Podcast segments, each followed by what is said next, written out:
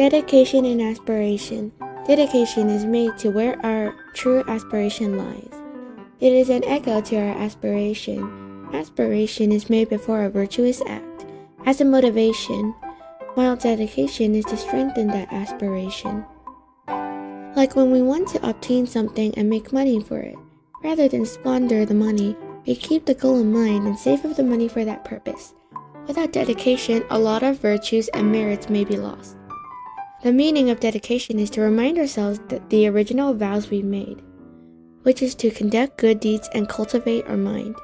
Dedication is also to enlarge our heart. When we dedicate our merits to others, it is like holding a mirror to reflect sunlight into other places. It's also like lighting a lamp so that many more lamps can be lit.